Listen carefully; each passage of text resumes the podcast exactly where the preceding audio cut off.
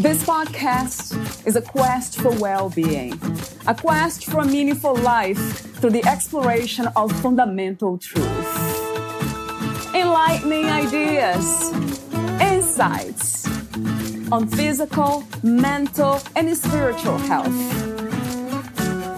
The inspiration is love.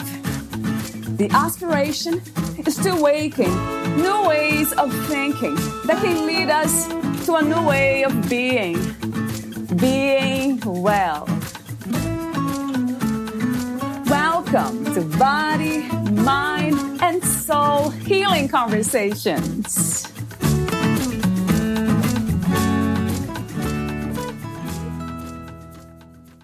Valeria interviews Taylor Proctor.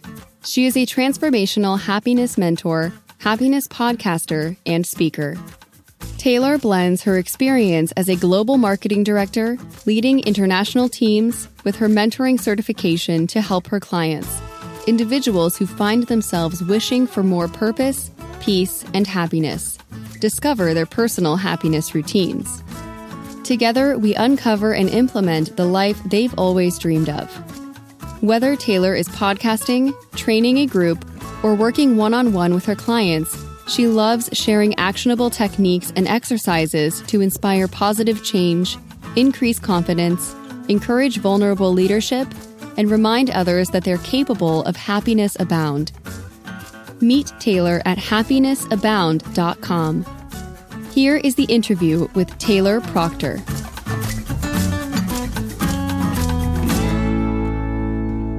In your own words, who is Taylor Proctor? Well, I am a transformational happiness mentor. And if I'm going to use my own words and use it like on the fly, something that I say to myself every single day is I am an intuitive mentor, vibrant, abundant, and filled with light. And I help people change their lives. I help people transform from anger and sadness, low self worth, feeling overwhelmed, putting things off that they want to do. I help them transform from that space to a space of productivity and happiness and getting their goals and achieving their dream life. That sounds wonderful to me, all of that. Yes, and I love that word intuitive. Yeah, I'll be asking you the question in a moment um, about intuition. So, I have a few warm up questions, as I mentioned off record. Before we talk about some topics related to your work, more specifically, I'm already asking you here some questions related to your work. And the first one is very much related happiness. What is happiness to you, Taylor? I love this question because I think one of the biggest misconceptions around happiness is that what happiness means for me means happiness for someone else. And that is one of the core reasons for dissatisfaction and unhappiness. Because when we look at what other people have and what helps them feel happy and we don't have that we feel like we can't be happy. Or we have that and we're unhappy we feel like we're broken. So i love the question as it's specified to what happiness means to me. And uh, happiness for me specifically is really surrounded in three other emotions that for me build up to happiness and that's joy. So living with joy and laughter and things like that every day. Um, living a life that is fulfilled. So knowing that I am making an impact, making a difference, and helping people discover their own unique happiness. And then also within that is peace. In my own happiness journey, I often felt torn. I felt like I was at war between anger and sadness and chaos and who I wanted to be and what I wanted my life to look like. And it felt like this constant battle. So for me now, happiness is deeply rooted in this peace, fulfillment, and joy aspects of my life. That sounds really good to me. But I do have a question about joy. So we connect joy to happiness in the sense of being the same thing. Joy is a component of happiness, but you don't see joy as a separate state of mind. I don't. Uh, I think that as humans, we like to classify things and we like to add levels to things, right? And so it's like I'm happy, and and so what we what I see often is those people that are happy they see happiness and then they're like, but that person over there said they're filled with joy. And what does that mean to me? And then they feel like they, then we're back into that comparison trap and then we're not feeling happy and we're not feeling joyous, right? So I think, I think to me that they are, they are equal. And also it's that representation of what it can mean to you as an individual. But again, for me, happiness is the umbrella and joy is a component of that. And for me, when I think of joy, I think of like it's so funny, but I think of like children doing that like scream laughing thing that they do where they're so like overjoyed, overjoyed and delighted. And they just do that like screaming laugh. And it's just so cute. And you can just feel the joy radiating for them. That to me is joy. And so that also equates to, if I'm going to attach other definitions to it, that equates to that fun, that delighted, that creativity component. And to me, that has to be a spoke in the happiness umbrella. Uh, you can have it be separate, but if it's separate, it's still equal to. It's not necessarily better or deeper than happiness, in my opinion. What is life to you? Not what life is about, but what is life itself? I want to ask a little bit of a clarifying question. Are you asking like my life a day in, or just the, my definition of life as a whole? What is life to you as a whole? Life to me as a whole life to me as a whole is very closely related to what I think my I have two purposes. I have an internal purpose and an external purpose. So life for me with my internal purpose is to learn and to grow as much as possible. And then my external purpose is to be able to share what I am learning from and to grow and to connect to help other people be able to be their happiest and to learn and grow as much as possible life is also moving forward. If we look at life, it has cycles, but it's always growing, it's always changing, it's always adapting. So, learning and growing, if you will. But also within that is this this idea of progression versus stagnation. And going mm. back to like my area of expertise and happiness, when we are stagnant, we feel like we're getting left behind and we feel like we're standing still. And to me, life is about progression and transformation. Mm. And so it's always that forward movement I and love momentum. That too. I love the idea of life being a learning, growing, and transforming experience. That resonates a lot. what do you think is the ultimate purpose of the human experience? I'm going to lean back into learning and growing, and I'm going to add connection. So, learning and growing as an individual and then connecting with others to help them learn and grow, I think that's the ultimate experience. Because when you look at it from, I, I can say that deep or that high, depending on where you're looking at it, of those levels, looking at it in those three simplistic components, it can encompass everything. Any negative situation or poor circumstance, if you look at it with my purpose here is to learn and to grow, you can progress forward from it and you can connect with other people who have been through it as well and you can share your story and you can help each other and so i think that there is this learning growing and connecting component that is the the ultimate human the ultimate life experience of what we all move for and i would also put into that space not the expectation that we should be inherently happy but I do believe that the desire to be happy is a human and very deep trait. Like I said, desire of what our life looks like and adding that into the ultimate life experience is incredibly mm, important. Yes. Beautifully said. Do you think at some point we will learn or have learned everything that there is to learn about ourselves in life or not really? I'm going to say not really. And here's the reason why. So, uh, when I look at happiness, I like to, like I said, we're humans, we like to attach things to stuff and and organize it right so it doesn't feel quite as chaotic so for me happiness looks like identity plus vision plus mindset plus leadership equals happiness and if i focus in on that identity component who i am today was shaped by the experiences I had yesterday and the day before that. So I'm not who I was yesterday. So I always have core templates of who I am and how I function in the world. And that's a core piece of my identity. But as I learn and grow of even just that first that first quadrant of that formula, it's always evolving, always changing. I I have the delight and honor to go and spend time with my husband's grandmother once a month. And she's in her late 80s.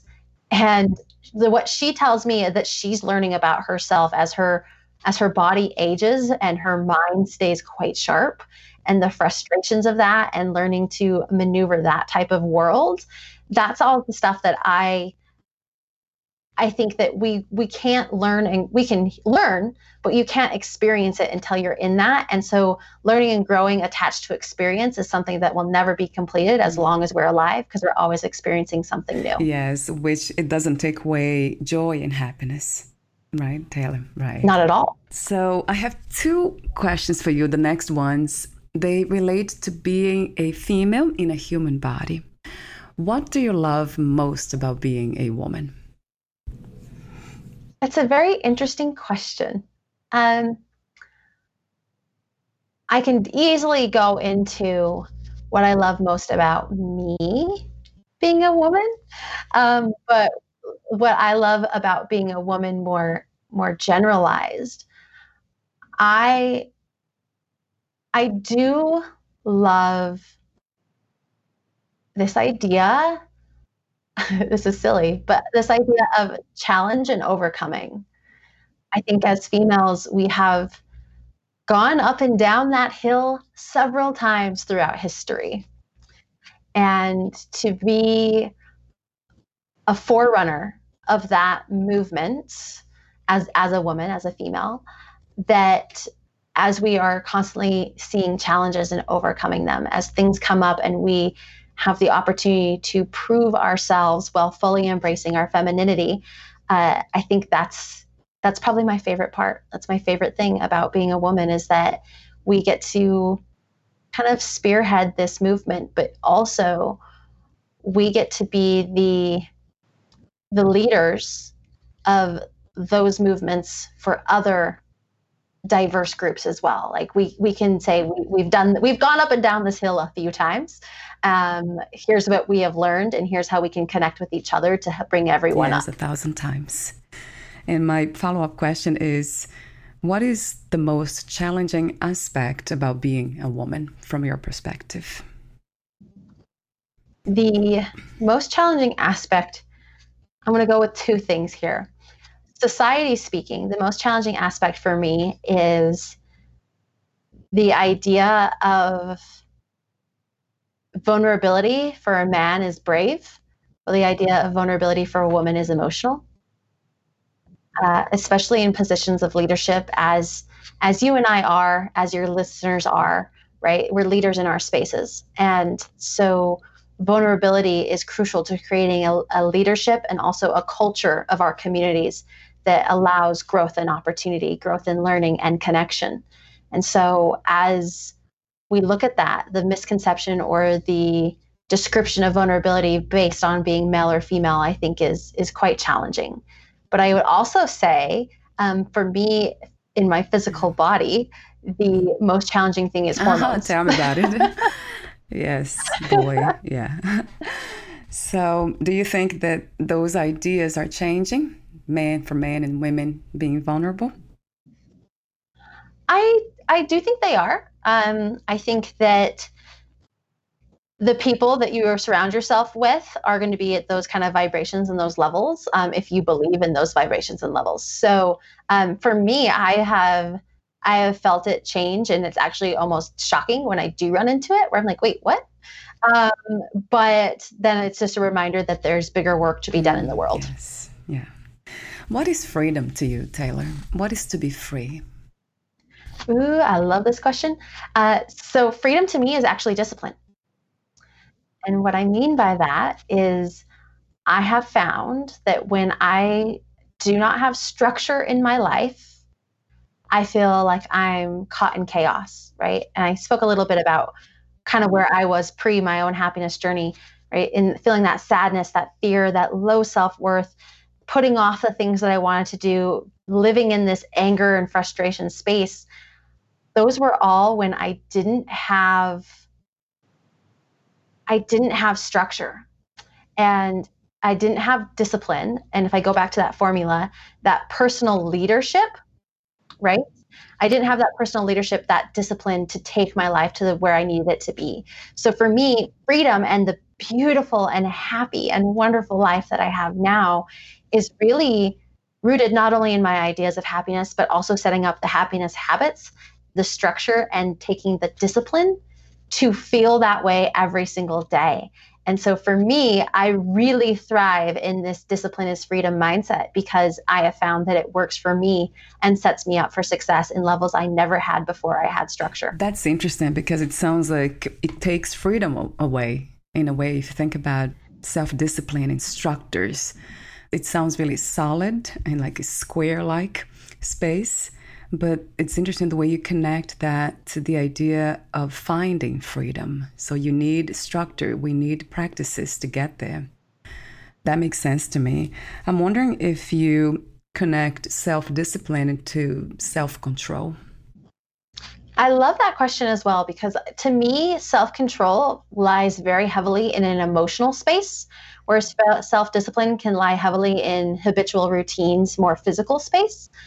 Um, and I would say that self control and self discipline are different. However, self discipline can support self control. And what I mean by that is, is in my own happiness habits and also what I assist my clients to discover for their own routines and happiness is emotional management techniques so that we can express versus suppress and express in healthy ways that allow us to identify uh, and work through our emotions to come back onto the positive side of the spectrum. So, self control, while being emotional, when you put into place the habits every single day to allow for emotional expression, emotional exploration, that automatically is in that discipline category because it's habitual and it's a part of a routine. However, it deeply feeds into the ability to have self control and mastery and to really take your life to those levels where you mm, want it to go. Yes.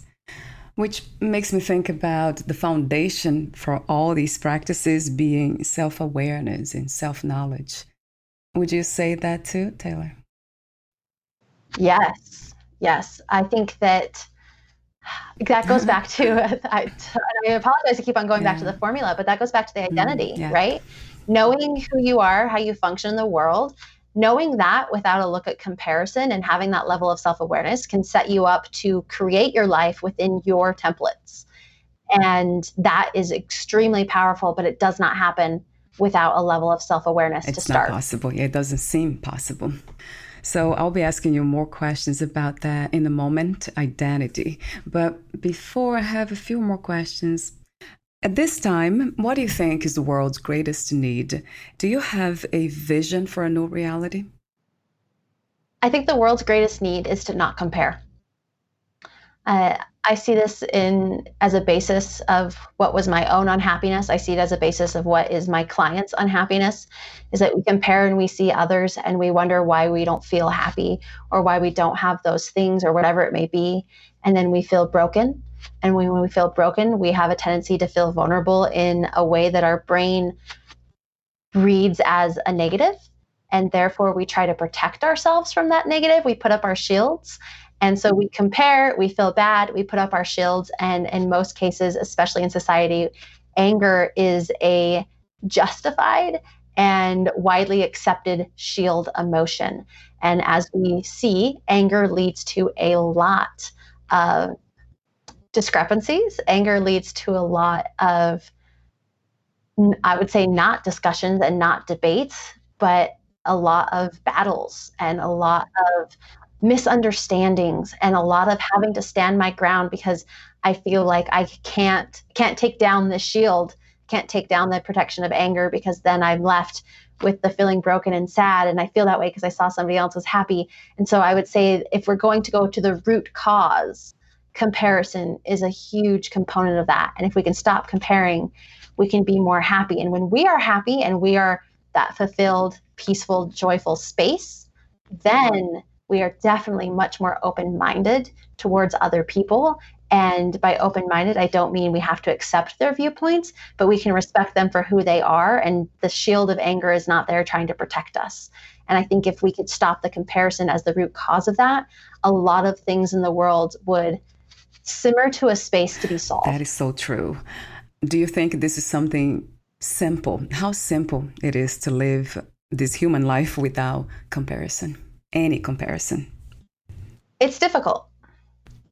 As as humans, we have always looked at to use to coin a very common phrase, keeping up with the Joneses. And it's become even more difficult in a world where not only can I see the Joneses next door have a boat, but I also see that my cousin who lives three states away has a boat and I don't have a boat and I want a boat, right? Or what I don't want a boat, but eh, examples. But I think within that, like it's it's much more difficult now. And even then, like I live, I try my best to live a life of non-comparison and non-judgment because I know that that does not assist in my happiness. However, I still feel myself being like, well, why am I not here yet? And I'm like comparing myself against this imaginary expectation, even. And so I think that it can be difficult. However, that awareness and that mindfulness of, am I comparing and using that as a looking at, okay, comparison is a trigger. What am I really looking at? And what do I need to do to to pivot and understand this better and make the moves I need to make? So, yeah, I do think it's difficult, not necessarily easy, but it is a game changer to be in that space of letting people do their thing and you feeling whole and fulfilled in your thing, which, again, going back to that one of those pillars of happiness is that fulfillment yes, component. And I agree. Do you think that we all have unique gifts and talents? 100%. Yeah. So that's part of the process too, becoming aware of our gifts so we don't have to compare ourselves with anyone because we are unique. Exactly. If I look at if I look at that formula again, that goes back to the identity piece, then creating a vision for your life not based on comparison to someone else, then having the mindset to not compare, to be judgment free, and to really thrive in who you are. And then having the leadership to take your life to those levels of where you want to be. Another question came to mind about comparison and admiration and respect for others who are doing really well, what we wish to be doing, or maybe we want to take our business to that level. So, how do we balance this, comparing and admiring others as a role model? I think the core difference there is your internal dialogue around those situations. So if you are looking at someone and you find yourself thinking negatively towards them and comparing and be like, oh, that person did this or what have you, and you're like, I was going to do that, but now I can't, and you're angry about it, whatever that looks like, uh, that is comparison. Admiration and respect does not have that negative internal dialogue. It doesn't. It's wow, I'm so inspired by that. I I I want to I want to strive to to be like that person. And that's when it turns into an opportunity to learn and to grow through what you see from that individual. So I really think that that comes down to there's that fine line, but the way to identify that line is as closely related as monitoring your internal voice for the words and language you're using, but also the tone, right? Sometimes we speak in sarcasm in our brains, and that's totally on the comparison side. So basically, if I can make it this very simple, is um, having negative feelings or emotions toward maybe ourselves or others when making that comparison. Yeah, I think that if I see someone, I'm going to use, I think there's a lot of us that are on Facebook, a lot of coaches, a lot of healers, right? And I see someone that I'm an acquaintance with on Facebook and they're doing something, I have three options. One, I don't care. Two, I look at it and go, wow, she's doing something really cool what what like i might want to do that or i might want to learn from that or that's really neat i want to connect with this person all learning and growing and feels in that admiration and respect point. Where if i look at the third option i look and go Ugh, again i can't believe they're selling again or they're doing whatever and i'm like having this negative tone this negative voice i'm looking at it from a space of comparison and from a space of fear I'm going to use the sales one a lot because I think that a lot of us have fear around sales. When someone is selling their stuff and you're like, oh, all they do is sell. well, guess what? Like they're getting the business and you're not. And so you're comparing and trying to justify your inaction to their action. So whereas if we look at the other side, you could be like, that's cool. They're in a different industry than I am. And I you're neutral. Or the other other side of, wow, she's selling all the time. She must be really confident in her ability to sell and her products changing lives. What can I learn from her on that? I love that, Taylor, the last one. yes, that's a wonderful state of mind, state of being, right?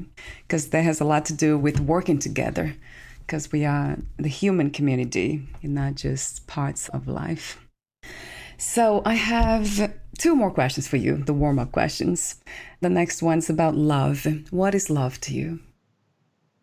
Love is, and I know I go back to like three pillars of emotional connection, but love is trust, respect, and communication. I do not believe you can have love in your life without those three things. Trust, that's a powerful component that I often connect to the universe or whatever we call God, just trusting that, that force. Perhaps you are speaking about relationships. I think it go across to any of those aspects, truthfully. Like trust of in a relationship is crucial, but also trust that the universe has your back, crucial. Uh, communication with your higher power to build up on intuition and things like that, crucial. Communication in your relationships to better underst- understand each other and and build that connection, crucial, right? So I think that there's, and then respect. Uh, even then, if I look at things in a universal space or any circumstances, even respect of an individual respect of the other person, respect of me, and respect towards the relationship are crucial. And in a intimate relationship or even just a friendship, respect towards that other individual and who they are, them having a respect for me and me respecting myself, and then respecting the relationship and where it's at is also crucial. So I think that those three things in determination of love cross all all examples Do and all spans. Believe in unconditional self-love? Yes i think that when we don't have a love of ourself, that's when shame sinks in and that's when the barriers come up, right? Because we don't want to feel shame. So then we get angry or sad or whatever that may be and we get lost in ourselves and then things feel things feel overwhelming and we feel like we have low self-esteem and things like that and it's hard for us to move forward. So I think that what we need is unconditional self love with an understanding. And to be very clear on this, you can love yourself and still want to progress. Loving yourself does not mean loving yourself with stagnation. Loving yourself means I love who I am, I love where I'm at now, and I love the chance that I have to learn and to grow into the next level of who I am. What, where, and who is God to you? What, where, and who is God to me? So I believe more so in a higher power, which could be God, could be not, right? Um, so it's less about a what and more about a a feeling. Um, where I think that's everywhere. It's not something that you get by walking into a church. It's something that you can get while you're hiking. It's something that you can get while you're in your home. It's something you can get while you're out getting dinner. Like it's it's not a it's not confined by anything. Um, and I think that also goes into the who, right? The the what and the who are very closely aligned in my instance because I don't I don't attach like a gender or a I don't attach personification to my higher power. Now, I will say, I also believe in a higher self. And obviously, that higher self is me at a higher higher vibration a higher frequency a higher level and and continuing to go towards that so that is that is definitely who me uh, where still everywhere with me um, and then what also being my highest version of who i am do you somehow connect love or unconditional love to this idea of God? I'm going to probably do a, a controversial answer here and say no. Why not, Taylor? because I think that unconditional love and sense of self can only be given by self. And when we say that God or a higher power is unconditional love, well, that may be true. Then it feels like your ability to love yourself is conditional on unconditional love from your higher power. Okay, so if we are making that connection, yeah, of course. We are feeling unconditionally love because we believe that there's something out there that loves us unconditionally, right? Yeah, and I don't think that that's necessarily a bad thing, but I think like in moments of heartbreak or in moments of pain, it can be hard to think that we are loved unconditionally by the universe. And at that point, if your self love is attached to the universe's version of love and your mind is not connecting that, then it feels like you are abandoned and you don't have self love because you use the universe's love as a crutch that doesn't sound like an empowering state of mind to be, right? And I right. agree. Because I believe in making choices, and I'm sure you do too. Well, I can ask the question Do you believe that we have the choice even to believe, I mean, in whatever we are believing right now, even to have this conversation, do what you do, do what I do, that's coming from choices. And if we are making a choice, then we are taking responsibility for everything. Yes, I agree. Do you believe in destiny? I believe I can make my own destiny. Meaning that I, I may have a purpose to be here, but that doesn't mean it's that does I, I make it my destiny destiny to embrace that purpose or not. That's a choice. Going back to that choice and accountability model. Um, I think that destiny feels limiting unless you take control of said destiny and you are making those those choices. I think destiny and fate are a slippery slope because it essentially, I'm going to go this far. It does take you back to a comparison mindset, mm. right? You're comparing your yeah. destiny, like your idea, your expectation of what your destiny is to your life now, yeah. which can lead to misery. Talk to me for a moment about your workshops, courses, and mentoring programs. Yeah. So I have the the ultimate honor and delight to be a facilitator to help other people discover their happiness. Um, and I do that through, as you mentioned, workshops, courses, one on one mentoring, and things like that. But I always start with asking the question of on a scale of one to 10, how happy are you? One being not happy, and 10 being overjoyed, happier than you've ever been in your life. And most of the people that I work with, when I first ask them that question, they say they're at a two or a three. And in our time of working together, specifically with my one on one mentoring program, it's 10 weeks long, and we help them find and define their personal happiness. Um, not what I think it should be, but what they actually feel happy and what happiness means to them. And then we define what those ha- what co- those can look like habitually in their life, so they can experience happiness every day, and remember that they are capable of happiness abound. And at the end of the 10 weeks of working together, they usually have jumped up that scale to a seven, eight, nine.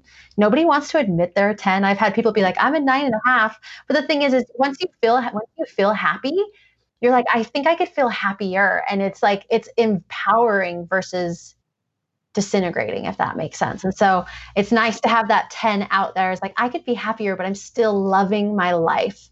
And I just have the honor to be able to help people find and define that for themselves. And then in courses and things like that, I have a course called Foundations of Happiness, which really looks at the misconceptions around happiness and the things that we think happiness is when it's actually not, or the actions we take towards happiness that aren't really helping our happiness. Many of the people that I work with are individuals who have gone and gotten the degree. They have the nice car, they have the nice house, they have the beautiful spouse and family. They've worked so hard, they have the corner office or the successful entrepreneurial business, and they meet that societal checklist of success. And they look around and they go, But I'm not happy. And so those are some of the misconceptions, right? Those are things that we've been told success success equals happiness versus happiness equals success. And there is a difference there. But that understanding of these are the misconceptions and how can we pivot and build upon that formula of identity vision mindset and leadership to discover what happiness means to me what happiness means to you as an individual and then establishing to put that in your life as a daily practice I also have a podcast um, as well. So, uh, over 500 episodes. My episodes are no longer than like 15 minutes. So, they're short, they're actionable, they get you thinking. And that is really one of my greatest ways to engage with people and help them be happy. And then, as they want to take it to the next level, that's when they move into courses, that's when they move into the one on one mentoring. Do you want to give the podcast title so they can find it? Yes. Uh, so my podcast is called Happiness Abound. And the tagline I actually just said is um, in, in talking about what I help people get is that reminder that they are capable of happiness abound. What is success to you, Taylor? What is to be successful to you? So I love this question because I think that happiness is success. Again, going back to that idea, happiness is not inherent. I'm just going to put that out there. It's not inherent, but it is a learned skill. However, the desire to be happy is inherent in every human. So, if we can release the expectation that we should be automatically happy and embrace the idea that it's a learned skill, then we can support our internal desire that is inherent to be happy. And so, success for me, happiness equals success because once you're happy, you can radiate that through all other areas of your life. And if something goes wrong, you're okay because you know who you are. You have the vision for your life. You've worked through the mindsets and you've led your life to a space where you are happy. Yeah, I love the way you defined happiness in the very beginning, and now you're connecting that to success. So it goes back to joy, fulfillment, and a state of mind that I love to be in peace being peaceful. I wanted to talk to you for a moment about trying not to be happy around people who are not happy, who choose not to be happy. Yeah, what do you think about that? So I I'm smiling because we have this idea and this belief that if I'm happy or if I progress forward in my life, I'm going to leave people behind and I'm going to make them feel bad. But I'm going to use regardless of the relationship, but let's look at like a mother daughter relationship. If you are unhappy and you're not putting in place habits and things that support happiness, you look at your daughter and you want her to be happy. Right? That's your that's your desire for her. You want her to have a happy, joy-filled life. But you're not setting yourself up to teach her how to do that because you're not setting yourself up for it. So when we look at our relationships, in general and that idea of like well someone's not happy so i can't be happy right now. What we're doing is we're setting it up so they can't experience happiness. Whereas you can be a leader a light an example. And when you are living in your happiness others to, to go back to my tagline not on purpose but others can see that if you are capable of happiness abound they might be mm. too. I love that idea to become what do you want? Is basically not just talking about but just embodying whatever we want to be and not trying to wish that for others because we don't have it. But there's another component another challenge let's say for me has been is um, seeing other people unhappy and sort of taking responsibility for that and feeling unhappy myself so i can connect with them. That has been a challenge so, what would you advise people like me?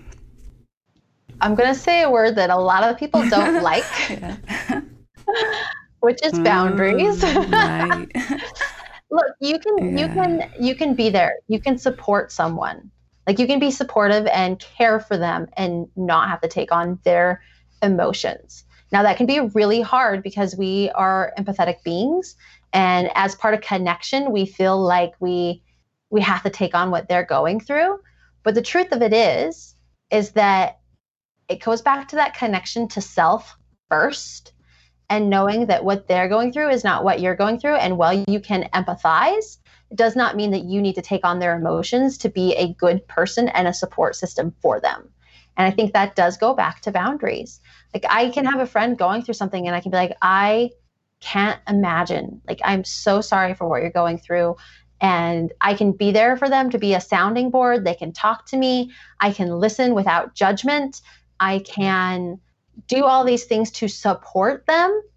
But at the end of the day, my emotions are mine. My connection to myself is mine. And if I can come in back to that and have that boundary pretty much the entire time I'm engaging with that person, I cannot take on their emotions and still be happy in my life while still being supportive to them as well.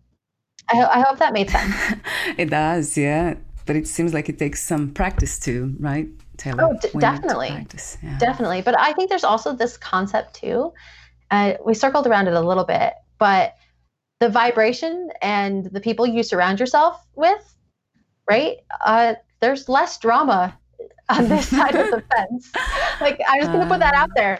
Like when you are when you are happier and you're living your best life and you're helping other people, like there's a lot less of that having to take on the emotions and the negativity because there's just not a space for it. Mm, that's a good point. Yeah, very good point.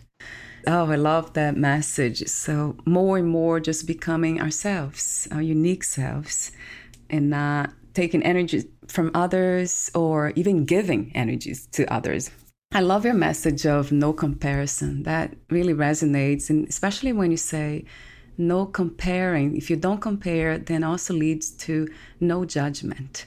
So now we are not judging either. Well, if you go and look at, if you look at back to the definition of love, right? That respect, that trust, that communication. Mm, yeah. The respect one is crucial there because if I'm respecting myself, I'm connected to myself. And if I respect you, I can allow you to sit in your emotions and work through them instead of trying to force you into toxic positivity or instead of trying to solve your problems or coming down to it and then we're both miserable. And so I think that's that respect again for yourself, for that person, and then for the relationship you have with that person. And so truthfully, you can be there for that person in full love without taking on their emotional constraints. Oh, okay. That's uh, homework for me. and now I think the most challenging thing for me is that initial emotion of trying to do something to stop it. So the person becomes happier and sees uh, clearly that the problem can be solved. So that emotion kind of it's overwhelming because the whole is in the body and it's uh, it's heavy. Well, and as coaches, we we want to help and we want to give those solutions and solve, but also as coaches and healers, we know that the person has to be ready for it. So, as much as we could try, we can't control that situation for them. We can't control how they're feeling. And so, the best thing we can do is be there for them with those boundaries so that when they are ready and they're like, okay, like I just I just need to figure out a solution for this, then they are ready for you to help them versus trying to force to change the perspective or situation when they're not ready. You have so many things that I have written here about your work. One thing that I found interesting was journaling. Yeah, how is journaling connected to happiness? Oh, so that's the emotional expression part. Mm-hmm. so, the ability to express ourselves and take the chaos that is in our brain and organize it in as simple as writing it out, it forces you to organize those thoughts, organize those emotions, organize the circumstances, and have a better understanding of what's happening and going on. So, you can look at it from a higher level and be out of the moment and be the person that you want to be. So for journaling, I, I love it and its connection to happiness as one of my personal daily happiness routines, first personal happiness habits, because it allows me to express and identify my emotions, organize the chaos in my brain so that I'm taking that clutter, that mental and that emotional clutter out of the picture so that I can see more clearly who I want to be and make decisions towards that in my life which for me is being happy, right? So I I can take out the the emotional clutter, the mental clutter, organize it on paper, I don't feel like I have to remember it. That's another thing we like to do as humans is we like to remember the stories. Right? True. And like I can't yeah. forget this. I can't forget this. Well, put it in a mm-hmm. journal. then it's out of your head. That chaos is out, but you can always go back to it if you need to. And so that's super helpful in being able to make those decisions to be the happier you and having the mental and emotional clarity to do so. What is your idea of a balanced life? I think that a balanced life is a lie. Mm. I think that when we have the expectation of balance, a perfectly balanced life across all the things that are important to us. Yeah. And I mean, we could look at like the wheel, like the nine things, right? So we could look at like where your your relationships, your career, your finances, your personal development. Like we can look at those high levels and just say, "Yep, it's a will, and we have to keep that will moving and be perfectly balanced." But the thing with that is, is that our life is not that simplistic, right? Things come up, things need to be prioritized. And so, this idea and concept of balance to me is an expectation that sets us up for failure. Now, do you have to maintain and leverage different components and areas of your life? Absolutely, but that's the human experience. But the second that we think that we need to be balanced is the second that when we're unbalanced, we feel like we're failures, we feel like we're not doing it right, and it sets us up for dissatisfaction. And that sets us up for all those other negative emotions that are hard to crawl out of. I like the idea of living this chaotic life in many ways and knowing how to go back to that center, they call it, or what do you call happiness or joy or peace. And that made me think, and that's another point that I have here that you talk about um, perfectionism. And you talk about the perfectionist's voice and what we can do about it to stop it. And then you said something interesting about the perfection of imperfection. Talk to me for a moment about that, Taylor. Yeah. So first off, the the voice of a perfectionist. I'm going to say going again. Uh, I, so I'm an auditory learner. So I get my intuition. I have an internal voice that I'm constantly talking to myself. All of these things is the voice in my head, and I can easily spot when I'm falling into perfectionist tendencies based on the tone of the voice that is in my head. Because if it's calm and peaceful and and relaxing and mellow and somewhat softer, I know that it's coming from a place of self love, right? And of happiness. And on the other side, if it's really like terse and abrupt and aggressive sounding and it gets loud and it just has this bitter bite to it in its tone, then I know that that's the perfectionist tendency coming in. And that to me is a cue of what are my thoughts doing right now? and I can use that tone to stop my perfectionist tendencies. Um, and remind me the second question on that. Let me see the whole phrase you said. You just have to have the courage to be you, and declarations can help you remember the perfection of imperfection. Yes. So that goes back to that learning and growing component as well. And when you had asked me at the very start, like to describe myself, my declaration for me is I am an intuitive mentor, vibrant, abundant, and filled with light. Now, if I'm constantly striving to be that perfect identity, then I'm not that identity. If you think about it, if I'm vibrant, abundant, and filled with light, and my voice in my head is, You're not doing good enough, you need to be better, why isn't this perfect? Why didn't you know this already? That's not that person right? So there's a perfection and imperfection in the sense of you can be a vo- you can be a vulnerable individual. You can learn and grow and you can fully embrace like this is the perfect capstone question because it does embrace everything we've talked about happiness everything we've talked about the formula uh, the self-love the respect the boundaries.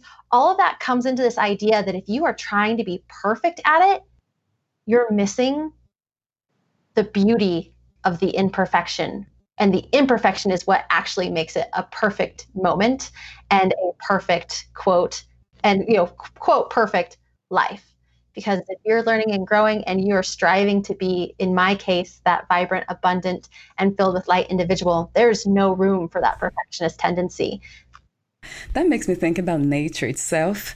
And i often make this association to nature. Nature i don't see anything that's perfect I mean, it's the most beautiful thing and the most perfect thing.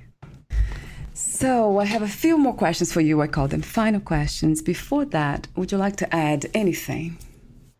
Um, I would like to say, going back to kind of the the focal point of my whole business and what I help people understand is that the capability of being happy, right?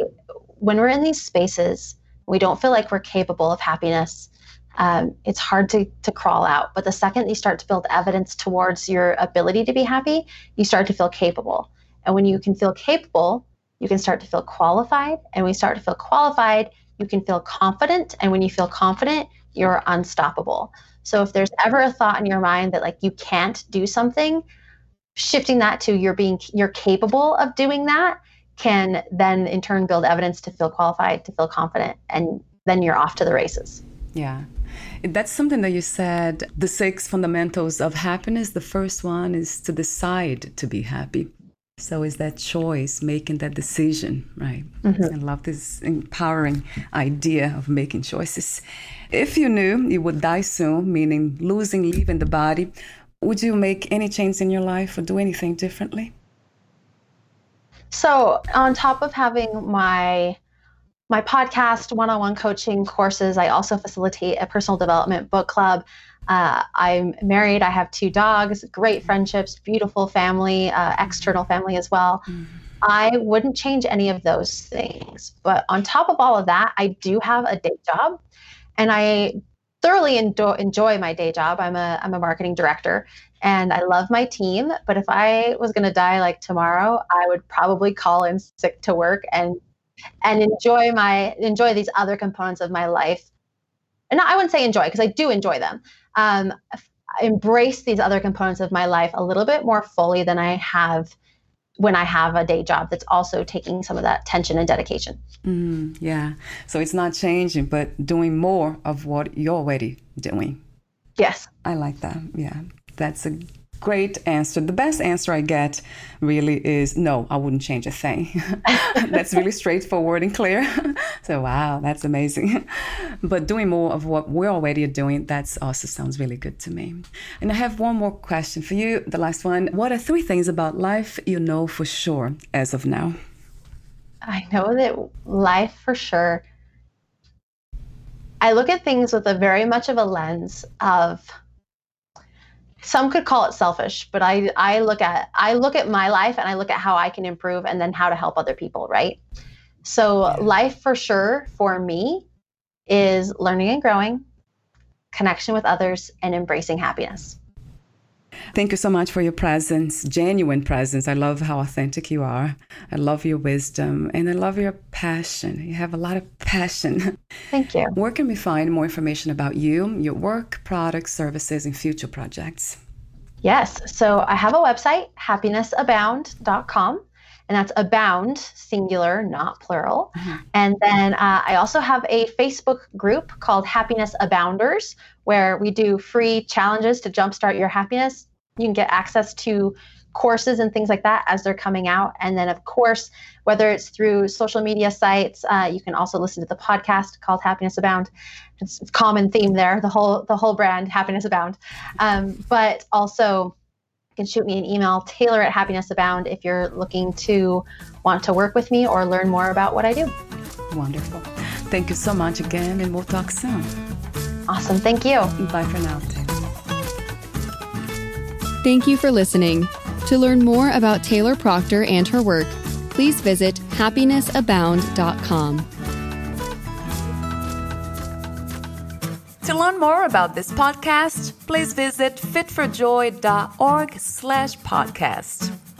I want to thank the Patreon members Lawrence McGrath, Mark Basden, Terry Clayton, and Aidan Bickrock. Thank you again for listening, and bye for now.